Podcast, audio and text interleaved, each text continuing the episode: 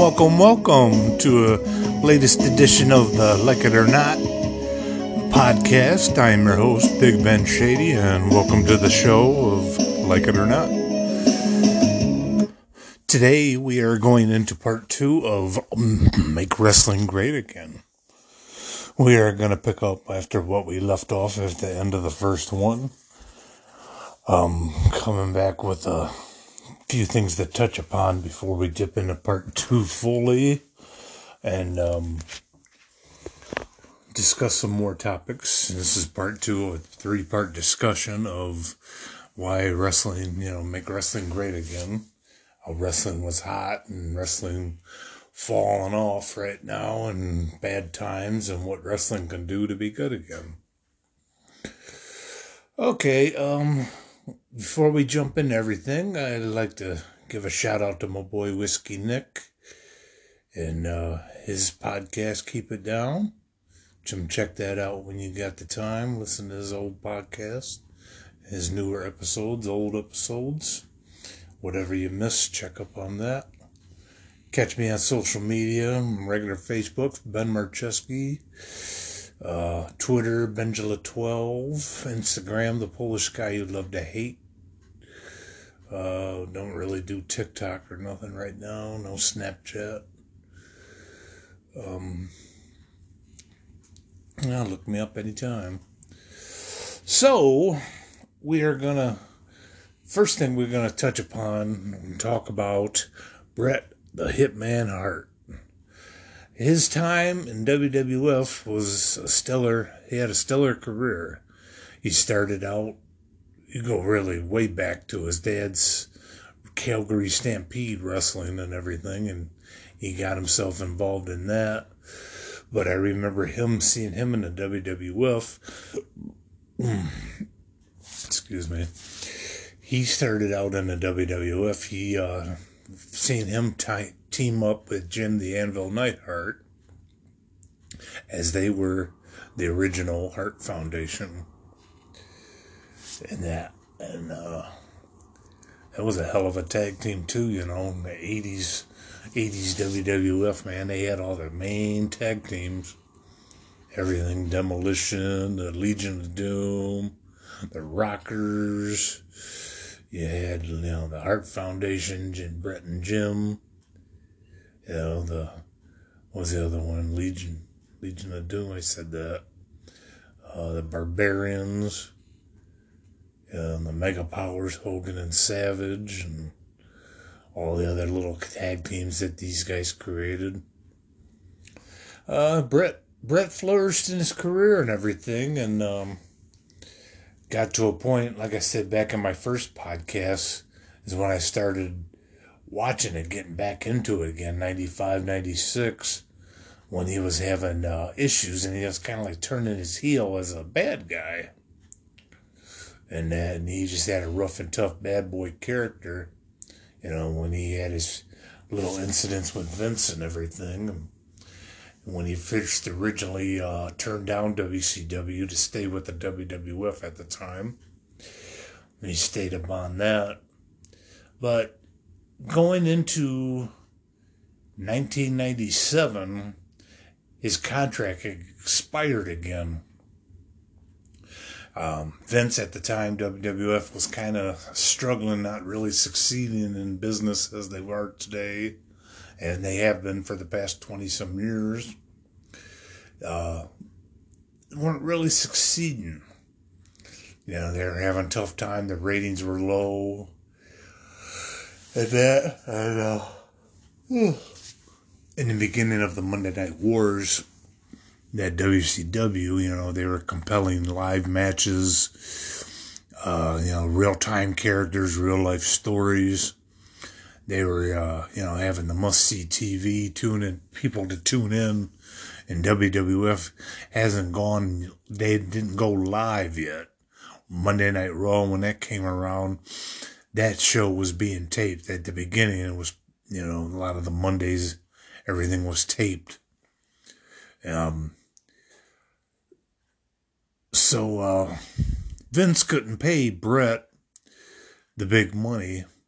and he wasn't sure how long WWF was going to last around. You know, could have been to a point where they'd gone out of business, and WCW could have wound up being the true king of the Monday Night Wars. But as we know, WWF didn't go out of business, and you know they wound up kicking WWE, or they yeah WWF WWE wound up kicking WCW's butt overall, and which led to Vince buying the company and putting WCW out of business. But at the time, they uh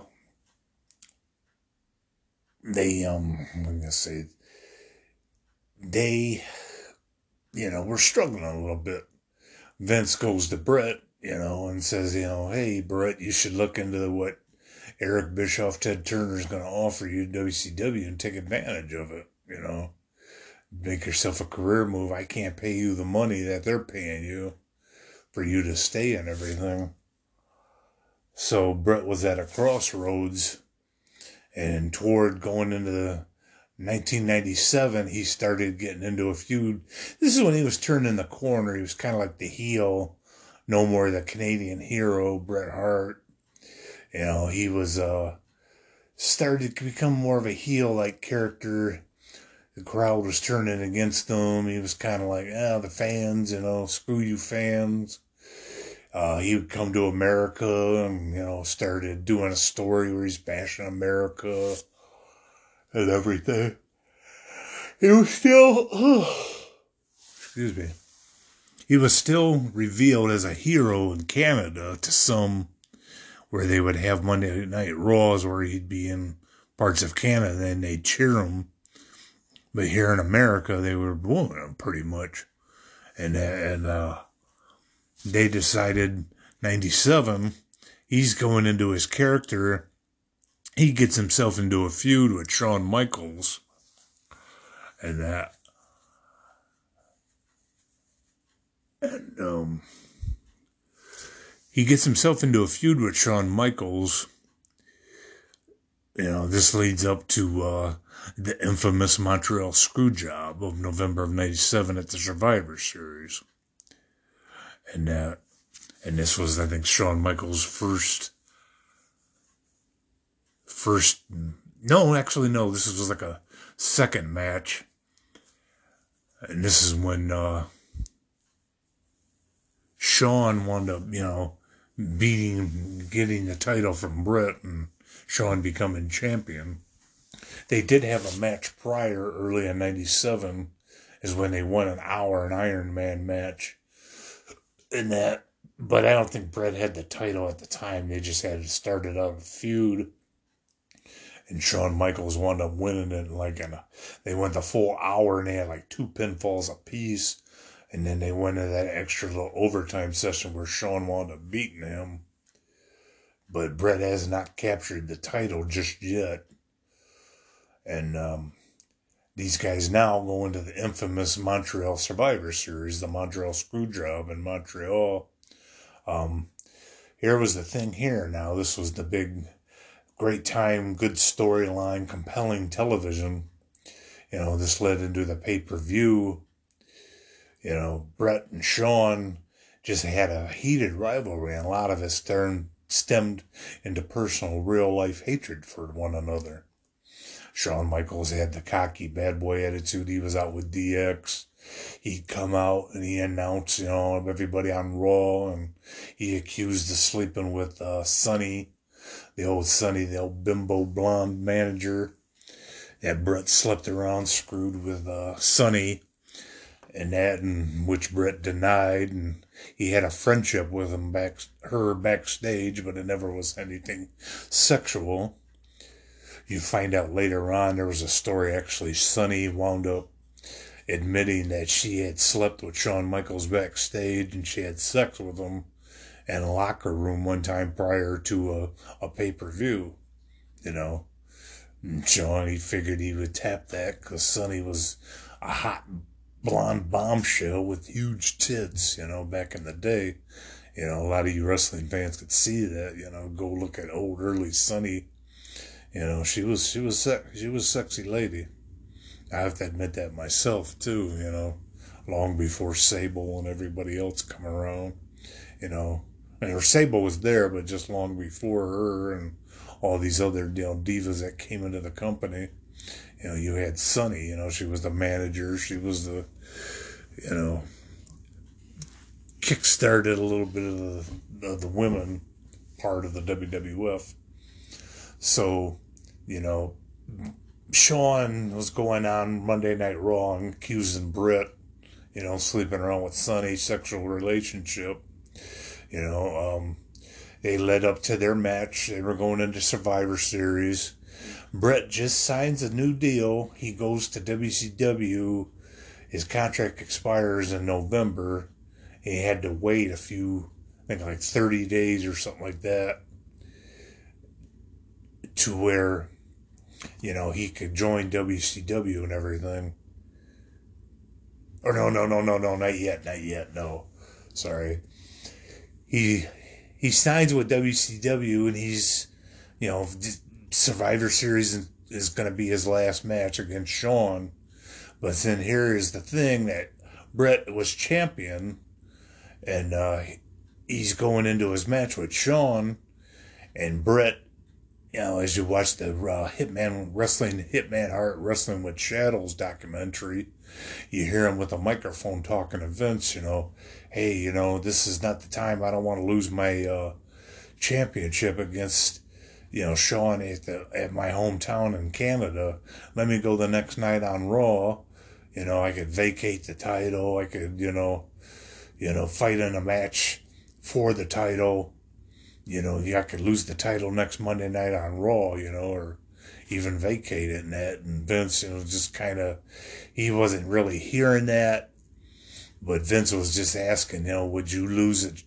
Could you lose it to Shawn at the pay per view? You know, and him and Britt are going back and forth, and they really didn't have a final definitive answer going into the pay per view. So they wound up having one hell of a match at Survivor Series back and forth and that good fighting overall crowd and everything.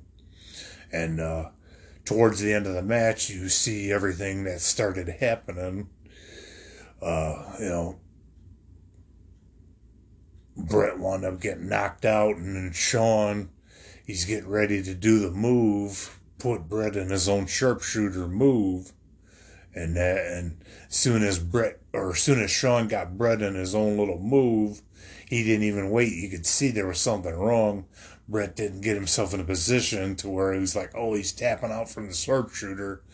Shawn got him right in his move, and Vince, you see him jump up, you know, ring the bell, ring the bell, you know, and Shawn wound up winning the title, and Bret was going to try to flip Shawn over, and Bret was going to try to keep his belt. But Shawn wound up getting the pinfall with a quick count. Vince, you know, awarded the match to him.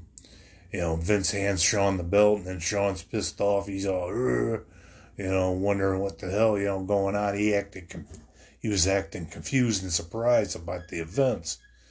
So he leaves. Triple H comes out there, takes him. They go in the back.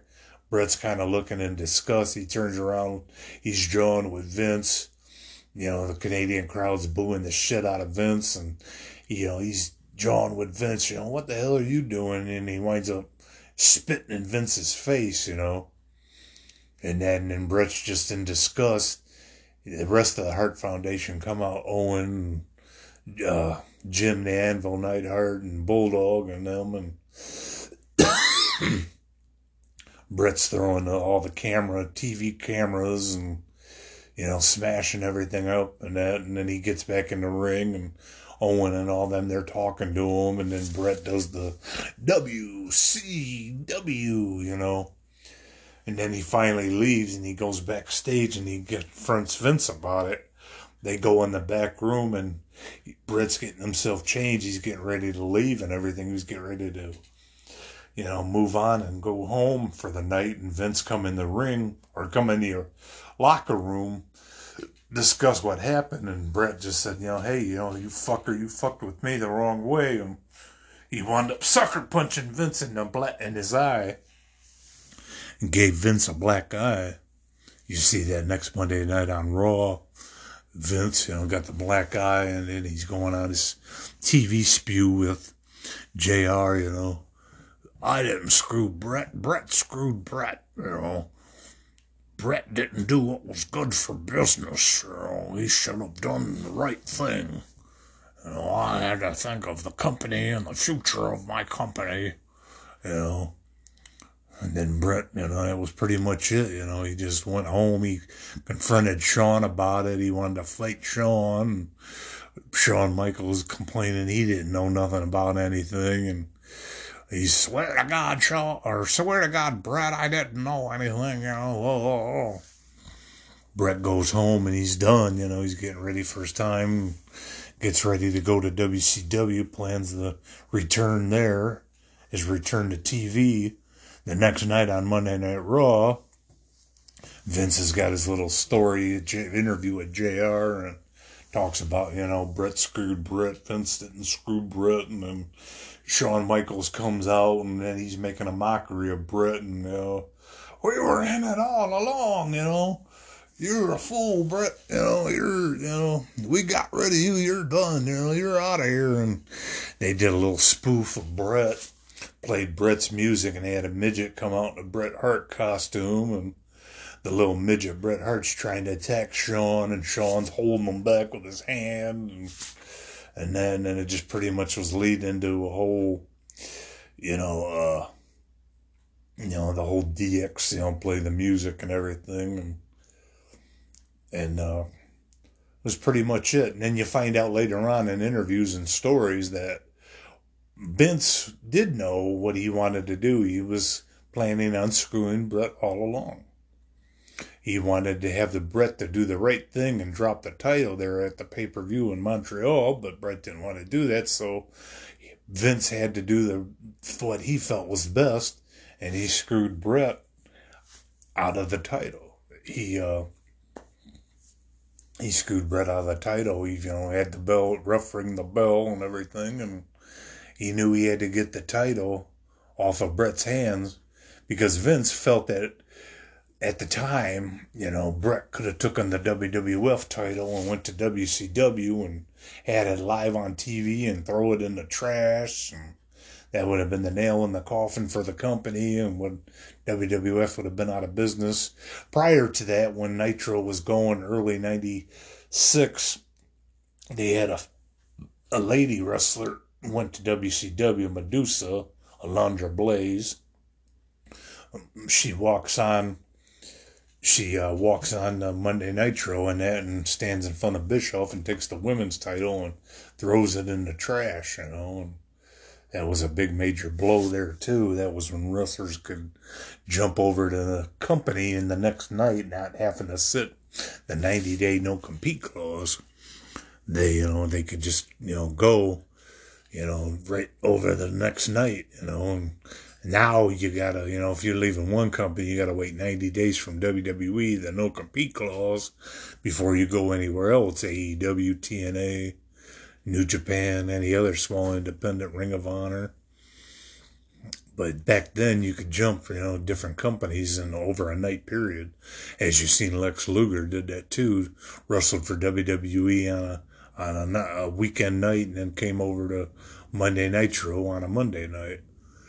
You know, so so you know, time went on. You know, Shawn and Nat did his little, you know, kept rolling the ball with that and champion DX, and he screwed around with the other members of the Hart Foundation that were still on TV, Bulldog Owen, Jim the Anvil Neidhart, and that, and then uh, so Bret's done. He goes over to WCW. He comes popping up on a December episode. Actually, if you remember, the night before, after Survivor Series on Monday Nitro, you had the NWO come out do a vignette, and they're you know they're singing. You know they're singing "Oh Canada." They had the Canadian flags. They're all singing there.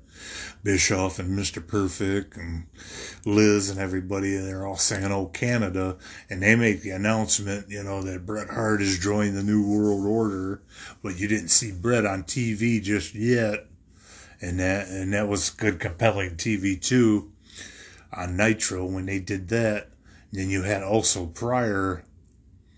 It was the week before, I believe, when Rick Rude did his famous appeared on Monday Nitro and he was on WWE, the WWF Raw at the same time. That just brain scrambled wrestling fans, myself included. You know, people didn't know that Raw was being taped back then. It wasn't a live show.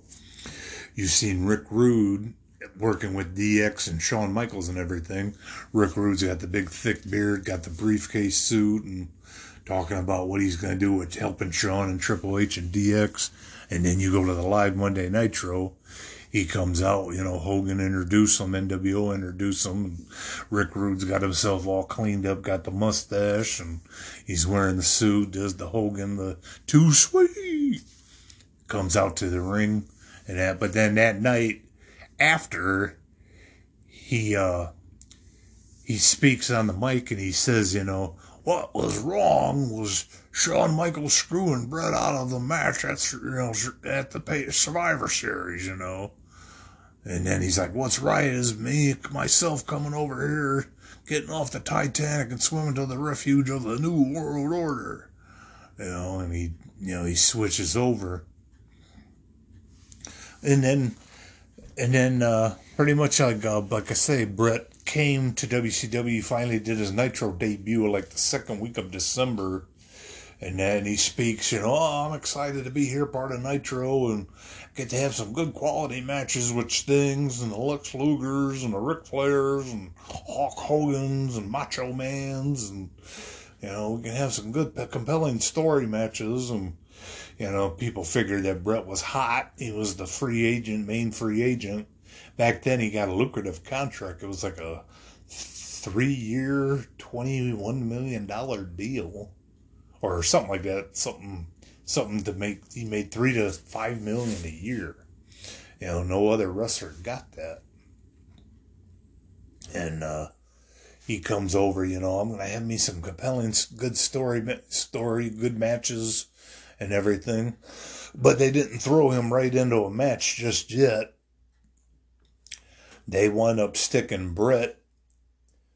You know, Bischoff comes out, you know, oh, you're, you know, you're NWO, and then Bret's still not committing to the NWO yet. And they throw Bret in as a special guest enforcer for Sting and Hogan at Starcade 1997, the end of the year. And that was a whole year long build up pay per view, which was perhaps the best year long build up ever for a pay per view. The Rock and Cena tried to do a year long bit build up, and that just failed completely. Not enough build up. You could have done a lot of year long pay per view build ups. You could have done a whole thing with Dean Ambrose and everything, but Seth Rollins, you know, you could have recycled a Sting storyline with that. But that's, I'll, I'll go into, you know, today's WWE later time. So Bret Hart is the, you know, special guest enforcer for Sting and Hogan at Starcade they go have their match and everything. And, uh, you know, Hogan automatically, you know, he didn't want to really, you know, he, he wanted a, a wild way to lose. He was going to lose to Sting. He didn't want to do a quick, easy pin from Sting. And that, and then it's, that was a good, compelling classic match, Sting and Hogan. And that Hogan first got the win and that and the way Hogan got the pin, it was the ref doing a fast count, and then Bret come out, you know, oh no, this ain't happening again. He beat up the ref and brought Hogan back into the ring. He was walking away with the belt, threw Hogan back in the ring, and then Sting did a stinger splash, and Sting, you know, did beat up on Hogan. Sting got the one, two, three. Bret Hart counted the actual count you know, and then Sting celebrating with the title. All the rosters comes out and celebrates its thing, and Bret's there, you know, high fiving, slapping hands with everybody, and Hogan dropped his belt, you know. Uh, quick commercial break. Be back. We're back. So, as Bret got into WCW, um, pretty much you hear the stories as going in today. WCW didn't use them the proper way that WWF did and that they should have done. Bret wanted to go in and have all these compelling matches. He wanted to have Hulk Hogan right away. But then Hogan, he was the main politician back then in WCW, fought who he wanted to fight, didn't fight who he wanted to fight. In the beginning, that first full year or so, you know, he wasn't, uh, he was, you know, talking to the bosses backstage, Bischoff and everything, you know, I'm not going to fight Bret right now, you know, put me in other matches. I'm doing other things with other people. And, and, uh, Bret didn't get thrown into the big time right away and didn't get the WCW title. And that, so Bret's going into all these early matches. He's getting thrown in with the likenesses of the Chris Benoit's, the Ric Flairs, the Stings, put into U.S. title feuds with DDP, which wound up himself winning early, you know, pay per view matches against DDP for the U.S. title. And that, and there was just any other thing. It was not thrown against Hogan right away where he could have fought. And that, and that kind of like pissed Bret off. You know, they had him doing all this major stupid shit. He'd come out into the ring and he'd talk promo and, you know, we're gonna cross paths one day, Hogan, you know. It just didn't come to fruition at the time. And uh, Hogan just used his politics, you know. He just, you know, didn't allow Bret to have a title opportunity because he didn't want to lose his title to Bret. You know, Hogan figured he was the star attraction, he was the money maker. You know, not having not having the belt on, uh, you know, or not, you know, if they gave Bret the belt, that he wouldn't draw the money, the ratings, the attraction wouldn't be the cash cow for the company. And Hogan was still the cash cow. He was still the main draw, and that, and that just took his took Bret Hart's value down as his character, as he was red hot coming off Survivor Series with Shawn Michaels. You know, WCW didn't you know squandered his opportunity if you remember later on in 98, um, it was pretty much, I think, the first time they threw Bret with Hogan was in a tag team match. And it was against Sting and Ultimate Warrior had jumped in there. Know, it was a tag match for Monday Nitro. then I think down the road they did wind up having a, uh, they did wind up having a match together you know, and that didn't go too well. I think that led into disqualification. NWO ran out, and and uh, pretty much that was it there, you know. Then you seen later on down the road, '99, before Bret retired in 2000. You know, Bret just, you know, I'm, you know, sick of it here. You know, I wish I, you know, never got any world opportunities, world title opportunities. You know, they made me you know, they they took Hogan and they put him away from me, and now I can't even you know fight Hogan. You know, Hogan's using his politics against me, blah blah blah blah blah. You know, and then eventually they did grant Brent the world title. You know, afterwards they gave him, you know, they gave him a title opportunity shot and let him be champion and that. But then they had Hogan doing his own thing, and uh, well, pretty much end of that on that. Bret, you know, just his WCW career just kind of went into the tubes in the toilet, you know. And then eventually he had to retire, you know. He fought Bill Goldberg, and Goldberg gave him a concussion. He kicked Bret in the head wrong. The moves didn't time out right, and Bret did get kicked in the head by Goldberg. And he screwed up his neck and gave him headaches and Bret had to call it quits, call it at the end of the day. Starcade in 90, or 2000, I believe, 99, 2000. 99, I think, the end of 99. You know, he called it, you know, they called it, he called it quits, you know. Had to step off. And then, and then Hogan just did his own thing, went in his own little world of WCW. WWF, they, uh, you know, they pretty much you know, went back, did their own thing, the Attitude Era, and which led up to Shawn Michaels losing, like I said, Stone Cold and the pay per view, and went into the Austin era, and that, and uh, you know, who all remembers Stone Cold too. He come out to the ring and had the beer truck and drove the beer truck into the, into the arena and the crowd just going freaking nuts. I think that was his match against The Rock. He sprayed down McMahon and and all them with the beer and that. And you see McMahon doing the swimming like a fish, and it was funny stuff, you know. And that was just, it was just amazing, you know, just seeing the crowd reactions from Austin back in the day, and you know, today's WWF can't, WWE can't even do that. You know, these these wrestlers today don't even have that star charisma that Austin had, The Rock had, Undertaker in his heyday, and you know Mick Foley and Triple H and everything. They just they couldn't hold a candle.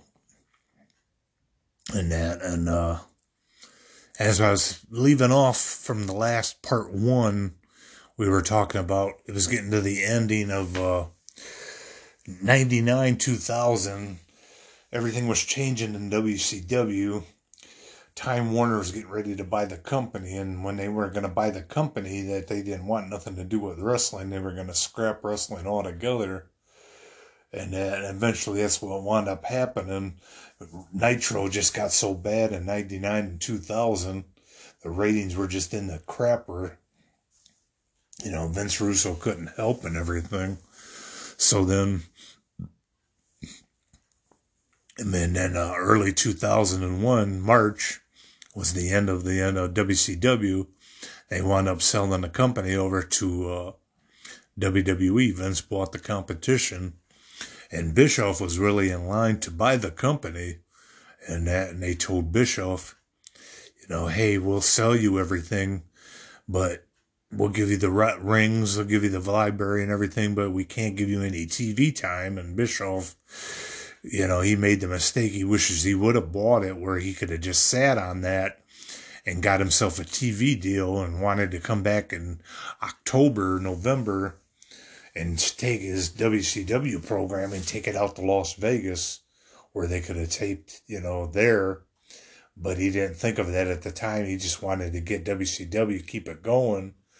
And then that deal was done and he knew some people too that was supposed to buy the company, and that all fell through, and they didn't go that direction. And WCW, Time Warner sold to Vince McMahon, and Vince bought the competition. You know, 2001 was the final broadcast. Vince was in Cleveland. Vince, you know, rambled on about what WCW guys should come aboard WWE, WWF. You know, they did the cheers and the boos and and that. And then he talked about his match against Shane at WrestleMania. And then you see Shane, the music hits. Shane comes out and Vince is looking, where's Shane? Where's Shane? And Vince and Shane goes to WCW Nitro in Panama City and then the joint podcast or the joint simulcast, which was cool, you know. Shane came out and, you know, everybody's going nuts and Shane, you know, I'm gonna whoop your ass, Dad, at WrestleMania. You know, and I signed the papers, and now I own WCW, and we're gonna kick your butt the like WCW kicked your butt in the past. We're gonna kick your butt again. And he's like, I'll see you at WrestleMania, you know, and then and that's how Nitro come to an end. And then you had your, you know, it was pretty much wrestling was done there so WWE has become the undisputed champ. They knocked off their competition. You know, 98, 99, the product is red hot. You know, they're, uh, they're just rolling along. You have an Undertaker in his prime, Kane coming around, Mark Henry, you know, uh, APA, you know, APA agency, what was that? Bradshaw and Farooq forget was that damn it protection agency where they were the kick ass guys, drink beer and beat up people. And uh, you know, you had all your compelling characters. You just had crazy storylines and everything. 98, 99. 99, Chris Jericho came along and did the whole save us with Y2J. Got into a program with The Rock at the beginning. Big Show come aboard and Big Show and Austin did some matches and they weren't too keen on Big Show. They loved his size, but they didn't give him a push right away because he still was kind of like slow. You know, he wasn't a moving, quick moving. He wasn't to WWE standards, you know. And uh, WWF was just rolling. They were red hot. They had good stories and had tremendous matches throughout its time, its course. And WCW, you know, remember remember the end of 98 where Nash knocked off Goldberg for the title. You jump into the first Nitro of the 1999 in January. It was the broadcast where Mick Foley wound up winning the, uh, he wound up winning the title. Mick Foley did, where he beat The Rock on the on the Monday Night Raw with Stone Cold's help and everything and that, and then WCW Nitro. At the time, they did a good storyline. They had Goldberg being arrested for harassment on Liz. They were in Georgia Dome in Atlanta again. It was Nash and Hogan at the end. Nash had the belt and he was going to challenge Hogan. He beat Hogan. Then if you wanted to fight Goldberg, Goldberg could come into the ring too. And that, and that led into a, you know, crazy night there. And, uh, then at the time, toward the end, Bischoff, you know, they were losing their ratings and everything. And Bischoff tells Tony Schiavone on the commentary, you know, oh, over there in our competition, uh, Mick Foley used to wrestle here as Cactus Jack is going to win their world title, you know, and you hear Tony Schiavone, that's going to put some butts in the seats, Bleh!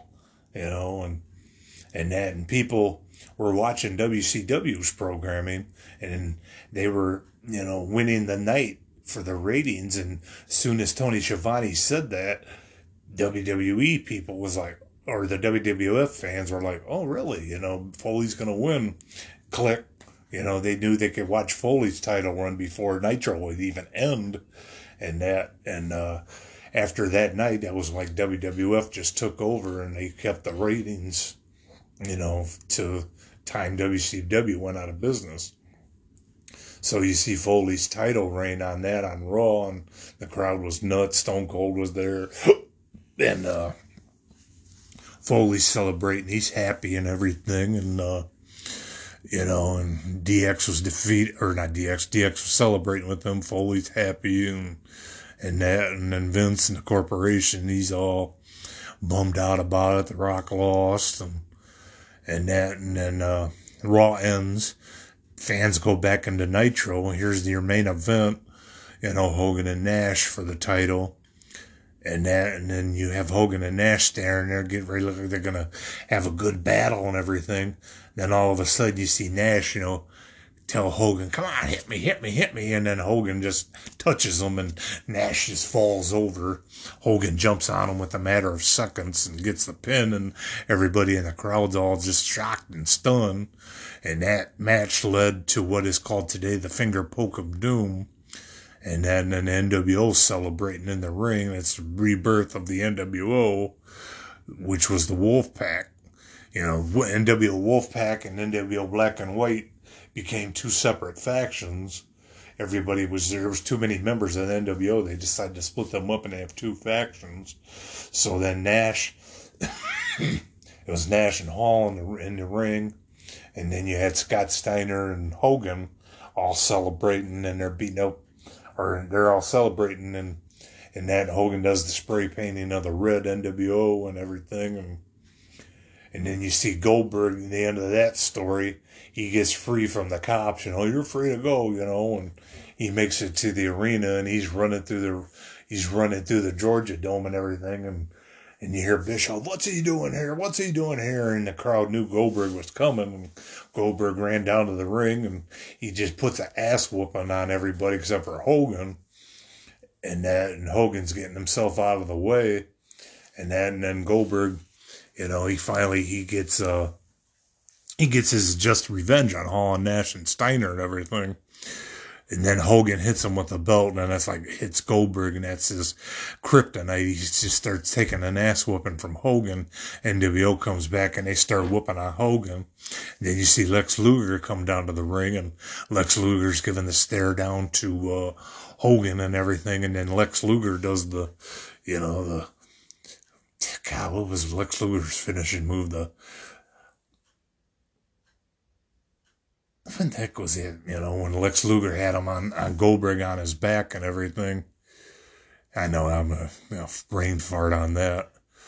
and that, and then Lex Luger, you know, joins the NWO Wolfpack, you know, and and then they're all just celebrating, and then they handcuff Goldberg to the ring post, and they're spray painting Goldberg and red paint and spray painting his head, and and that, and everybody's just throwing trash in there again. The torture rack, yeah, Lex Luger's torture rack, and uh, you know that was the end of the WCW Nitro that night, you know, and Kevin Nash, you know, looking at the cameras. Can you say deja vu again, Hogan? You know, and they're all laughing. NWO, we're back. You know, we're you know better than ever. You know, and then now that was the end of that one. But um, all in all, though, WWF they wind up. You know, they wound up winning. They beat the competition and that and they just they were rolling they had hot products they you know everybody was hot you know, everybody was doing their own characters. You know, Triple H was coming around to do his character. They had the whole McMahon Helmsley era. You know, Triple H did the drugging of Stephanie in Las Vegas and had Stephanie married to Triple H, where Stephanie was supposed to marry Test, and that didn't all happen. Stephanie's crying, I hate you, oh, you know, and then that turned into a heel turn where Stephanie become a member of the McMahon Helmsley faction and they like built DX, DX up a little bit farther. You know, they were like DX, but not DX actually, you could say. And, uh, you know, they just led to a hot product and just had a lot of stories. You know, Undertaker, he got away from the dead man gimmick. He was the biker gimmick, rolling in a motorcycle. And that he played, they played his music still a little bit upbeat remix, but they give him a motorcycle, you know, music to him come running out, you know, riding out to the ring. Him and Kane, Brothers of Destruction, you know, they round up having a tag team run for a little bit you know, just WWF, the product was hot, you know.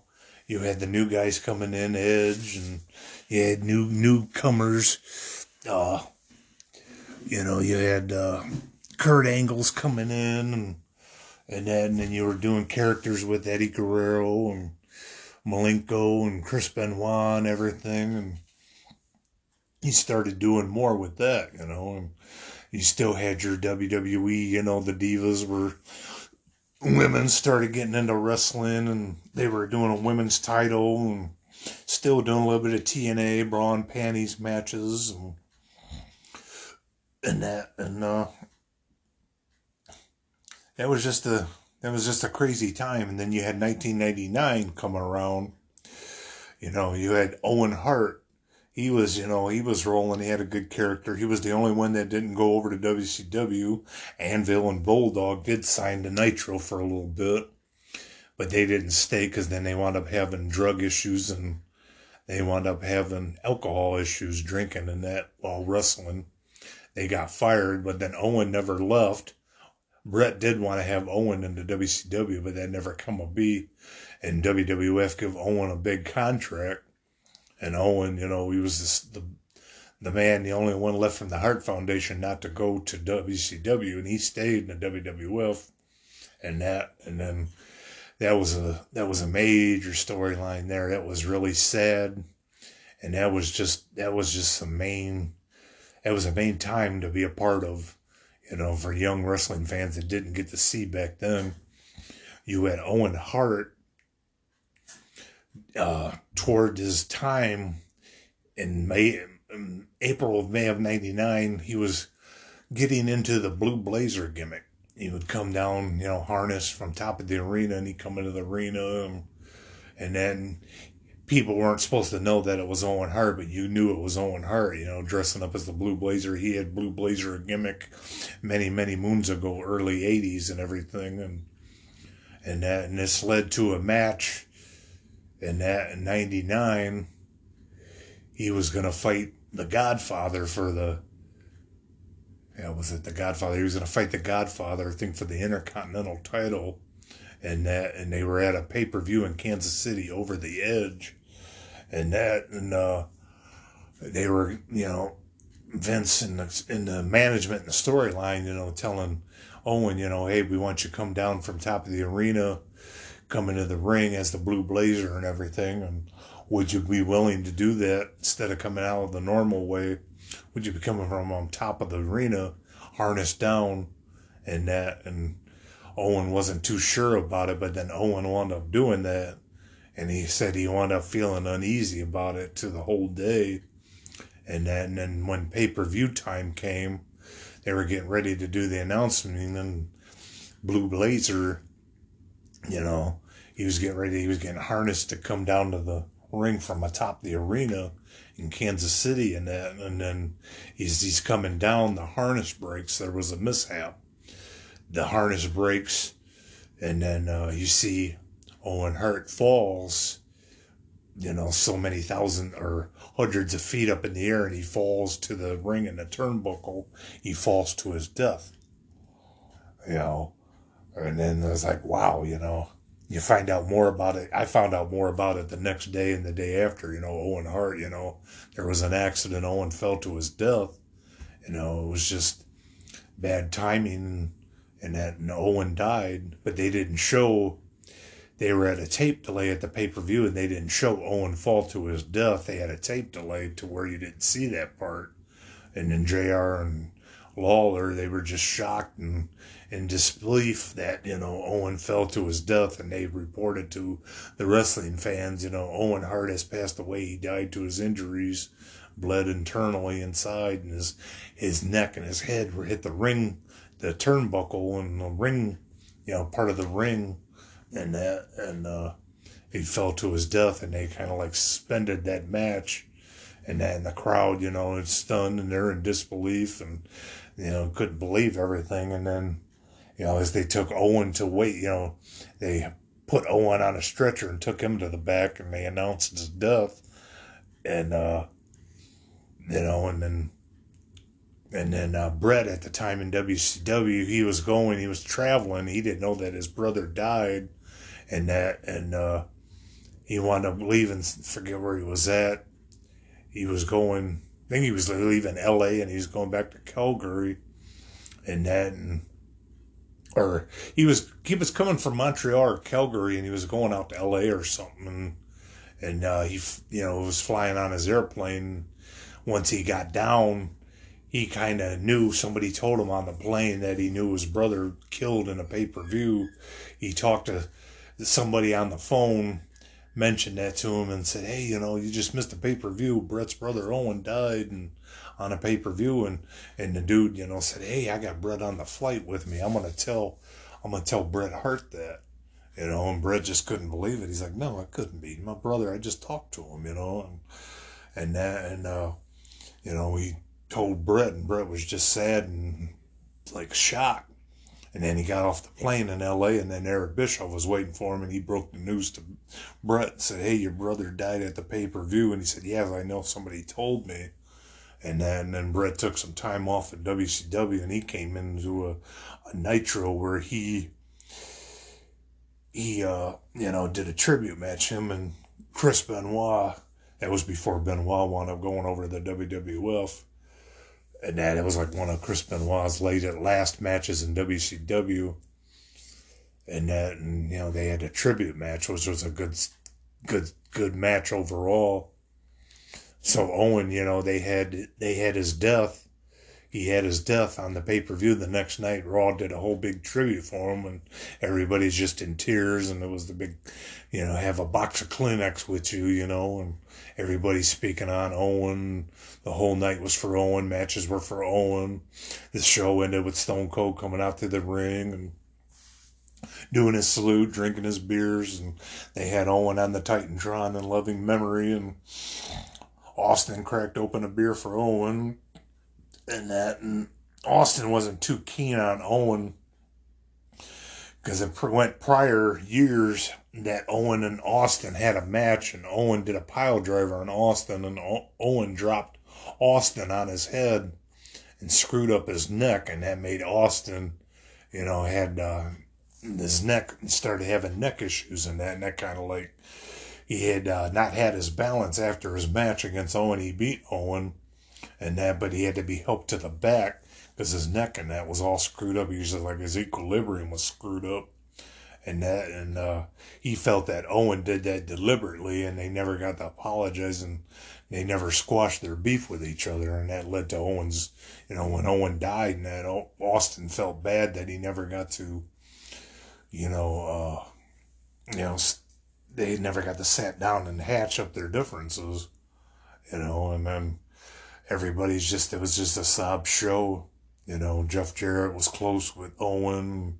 He was a wreck. And, you know, and Triple H crying a little bit for Owen's loss. And Debra McMichael was Owen or Jeff Jarrett's manager. And, you know, you've seen other people, you know, Shane crying, Stephanie crying.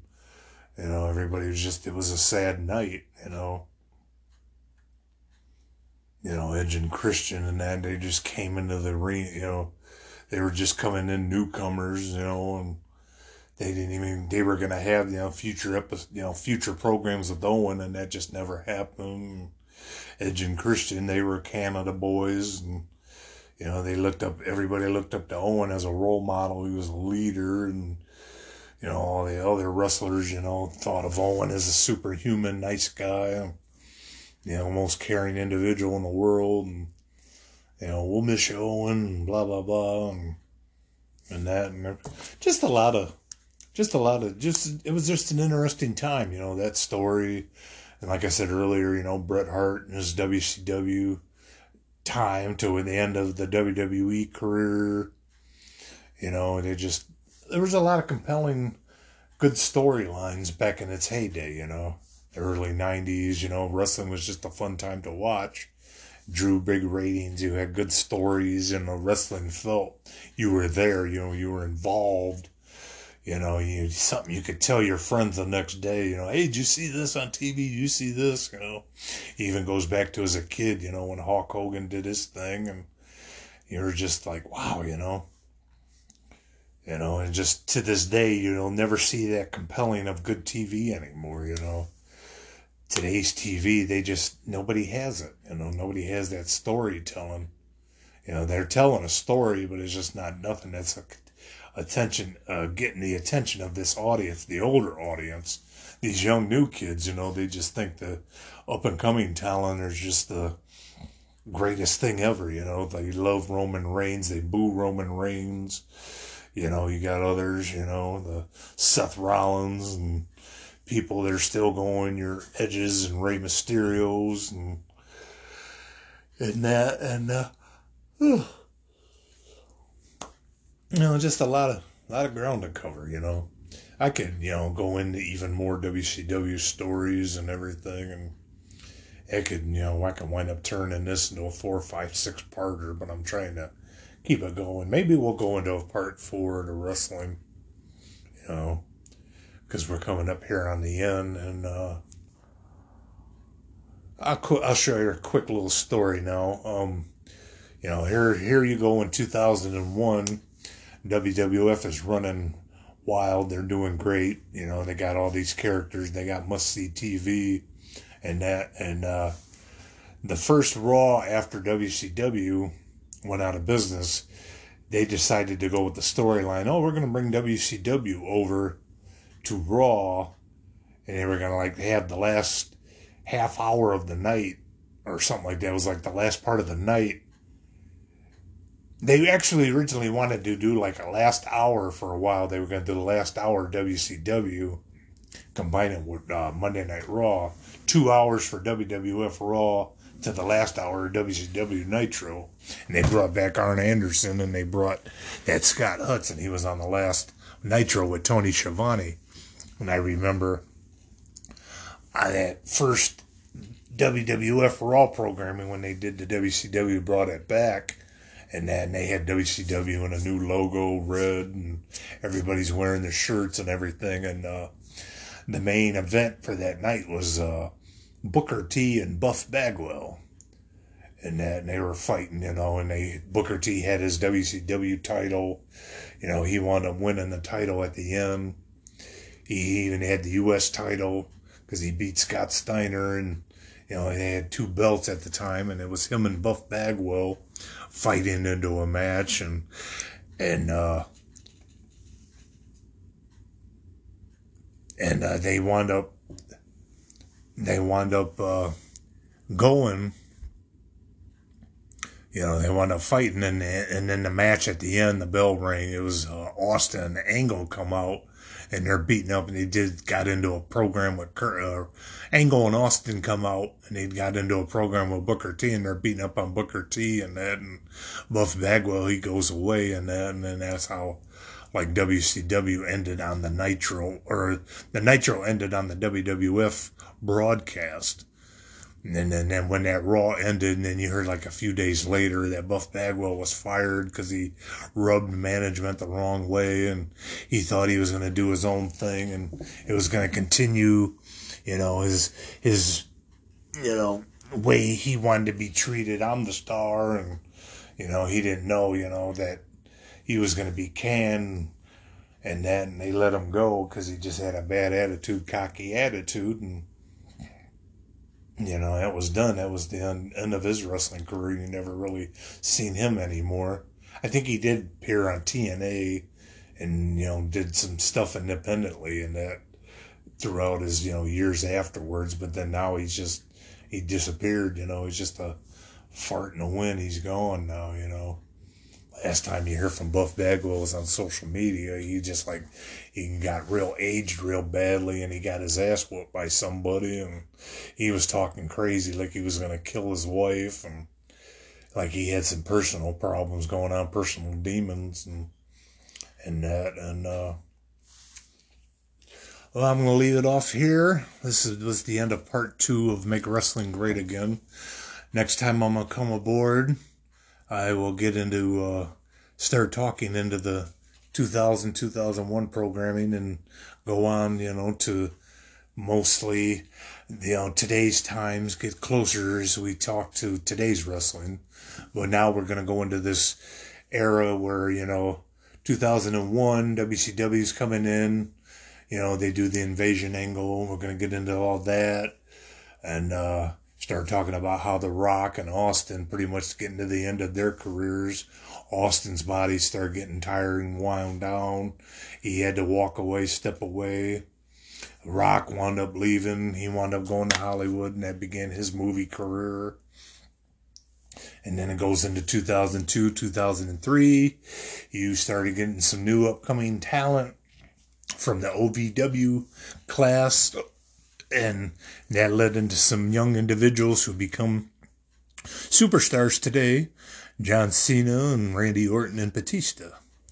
This is Big Ben Shady signing off. Uh, follow me on social media again. Uh, shout out to my boy Whiskey Nick and stay tuned for future podcasts. Me and him being together and check out his podcast. And he's always got stuff to say and sharing stories. And uh, I will see you guys on the flip side and uh, have a good one. Bye bye.